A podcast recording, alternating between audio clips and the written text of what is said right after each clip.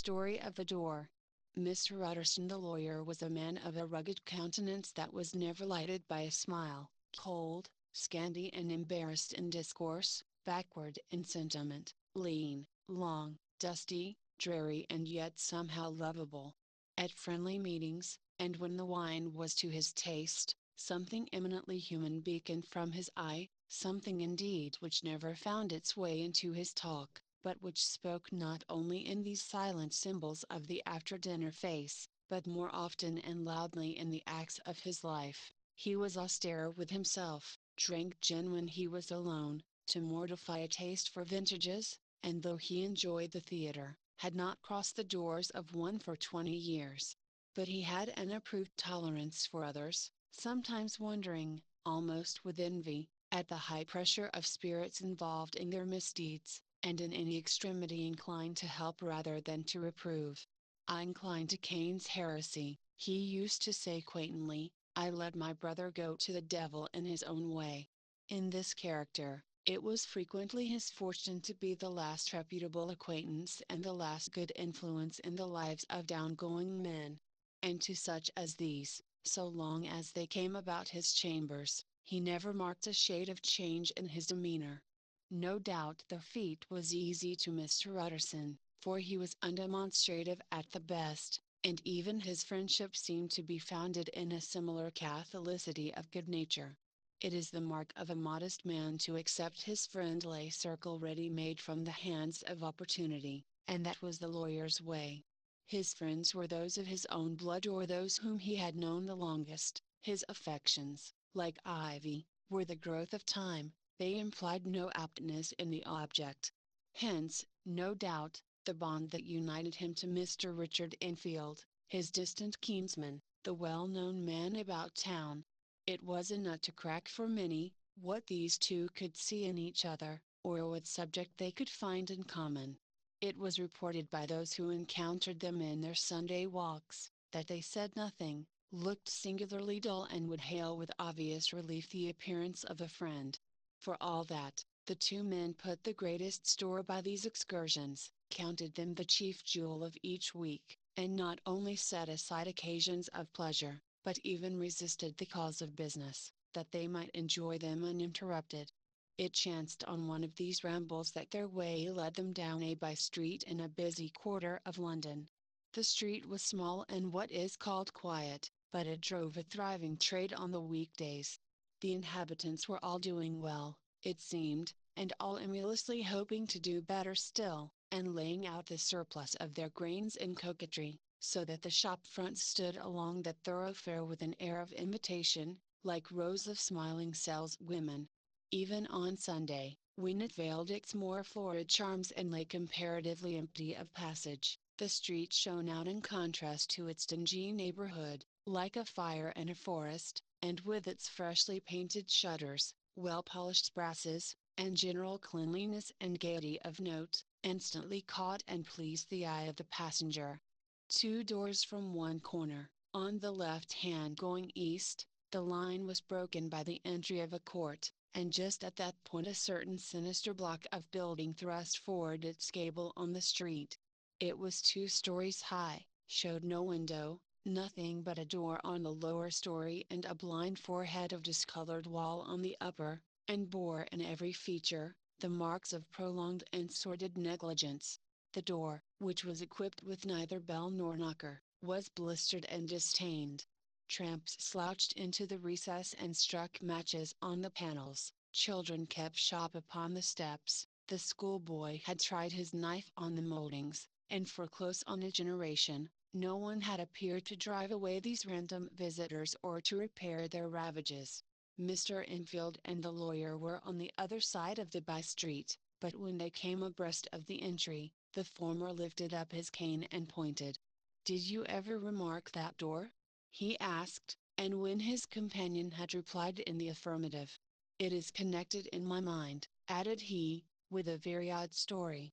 Indeed? said Mr. Utterson, with a slight change of voice, and what was that? Well, it was this way, returned Mr. Enfield. I was coming home from some place at the end of the world, about three o'clock of a black winter morning, and my way lay through a part of town where there was literally nothing to be seen but lamps. Street after street and all the folks asleep, street after street, all lighted up as if for a procession and all as empty as a church, till at last I got into that state of mind when a man listens and listens and begins to long for the sight of a policeman. All at once, I saw two figures, one a little man who was stumping along eastward at a good walk, and the other a girl of maybe eight or ten who was running as hard as she was able down a cross street. Well, sir, the two ran into one another naturally enough at the corner, and then came the horrible part of the thing, for the man trampled calmly over the child's body and left her screaming on the ground. It sounds nothing to hear, but it was hellish to see. It wasn't like a man, it was like some damn juggernaut. I gave a few halloa, took to my heels, collared my gentleman, and brought him back to where there was already quite a group about the screaming child.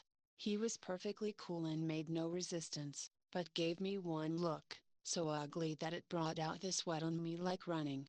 The people who had turned out were the girl's own family, and pretty soon, the doctor, for whom she had been sent put in his appearance. Well, the child was not much the worse, more frightened, according to the saw bones, and there you might have supposed would be an end to it. But there was one curious circumstance. I had taken a loathing to my gentleman at first sight. So had the child's family, which was only natural. But the doctor's case was what struck me. He was the usual cut and dry apothecary, of no particular age and color, with a strong Edinburgh accent and about as emotional as a bagpipe.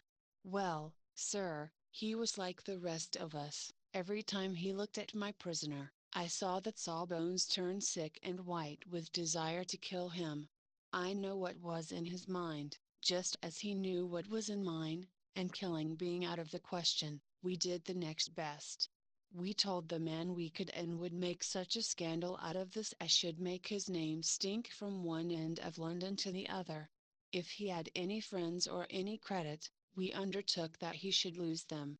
And all the time, as we were pitching it in red hot, we were keeping the women off him as best we could for they were as wild as harpies. I never saw a circle of such hateful faces, and there was the man in the middle, with a kind of black sneering coolness, frightened too, I could see that, but carrying it off, sir, really like Satan. If you choose to make capital out of this accident, said he, I am naturally helpless. No gentleman but wishes to avoid a scene, says he.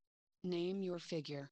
Well, we screwed him up to a hundred pounds for the child's family, he would have clearly liked to stick out, but there was something about the lot of us that meant mischief, and at last he struck. The next thing was to get the money, and where do you think he carried us but to that place with the door? Whipped out a key, went in, and presently came back with a matter of ten pounds in gold and a check for the balance on Coutts's drawn payable to bearer and signed with a name that I can't mention, though it's one of the points of my story, but it was a name at least very well known and often printed. The figure. Figure was stiff, but the signature was good for more than that if it was only genuine. I took the liberty of pointing out to my gentleman that the whole business looked apocryphal, and that a man does not, in real life, walk into a cellar door at four in the morning and come out with another man's check for close upon a hundred pounds. But he was quite easy and sneering.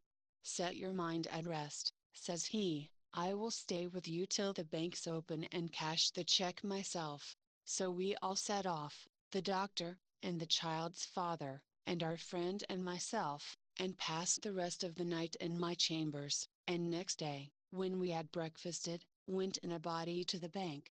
I gave in the check myself, and said I had every reason to believe it was a forgery. Not a bit of it. The check was genuine. Tut tut, said Mr. Utterson. I see you feel as I do, said Mr. Enfield. Yes, it's a bad story. For my man was a fellow that nobody could have to do with, a really damnable man, and the person that drew the check is the very pink of the proprieties, celebrated too, and, what makes it worse, one of your fellows who do what they call good. Blackmail I suppose, an honest man paying through the nose for some of the capers of his youth. Blackmail House is what I call the place with the door, in consequence. Though even that, you know, is far from explaining all, he added, and with the words fell into a vein of musing. From this he was recalled by Mr. Utterson asking rather suddenly, and you don't know if the drawer of the check lives there? A likely place, isn't it? returned Mr. Enfield. But I happen to have noticed his address, he lives in some square or other. And you never asked about the place with the door? said Mr. Utterson. No, sir, I had a delicacy, was the reply. I feel very strongly about putting questions, it partakes too much of the style of the Day of Judgment. You start a question, and it's like starting a stone. You sit quietly on the top of a hill, and away the stone goes, starting others, and presently some bland old bird, the last you would have thought of, is knocked on the head in his own back garden and the family have to change their name. No sir, I make it a rule of mine, the more it looks like Queer Street, the less I ask. A very good rule, too, said the lawyer. But I have studied the place for myself, continued Mr. Enfield. It seems scarcely a house. There is no other door, and nobody goes in or out of that one but, once in a great while, the gentleman of my adventure. There are three windows looking on the court on the first floor, none below, the windows are always shut but they're clean. And then there is a chimney which is generally smoking, so somebody must live there. And yet it's not so sure, for the buildings are so packed together about the court, that it's hard to say where one ends and another begins. The pair walked on again for a while in silence, and then Enfield, said Mr. Utterson, that's a good rule of yours. Yes, I think it is, returned Enfield. But for all that, continued the lawyer, there's one point I want to ask, I want to ask the name of that man who walked over the child. Well, said Mr. Enfield, I can't see what harm it would do. It was a man of the name of Hyde. said Mr. Utterson. What sort of a man is he to see? He is not easy to describe. There is something wrong with his appearance, something displeasing, something downright detestable. I never saw a man I so disliked, and yet I scarce know why. He must be deformed somewhere, he gives a strong feeling of deformity, although I couldn't specify the point. He's an extraordinary looking man, and yet I really can name nothing out of the way. No, sir, I can make no hand of it, I can't describe him. And it's not want of memory, for I declare I can see him this moment. Mr. Utterson again walked some way in silence and obviously under a weight of consideration. You are sure he used a key? He inquired at last. My dear sir, began Enfield, surprised out of himself. Yes, I know, said Utterson, I know it must seem strange. The fact is, if I do not ask you the name of the other party, it is because I know it already. You see, Richard, your tale has gone home. If you have been inexact in any point you had better correct it. I think you might have warned me, returned the other with a touch of sullenness, but I have been pedantically exact, as you call it. The fellow had a key, and what's more, he has it still. I saw him use it not a week ago. Mr. Utterson sighed deeply but said never a word, and the young man presently resumed. Here is another lesson to say nothing, said he. I am ashamed of my long tongue. Let us make a bargain never to refer to this again. With all my heart, said the lawyer. I shake hands on that, Richard.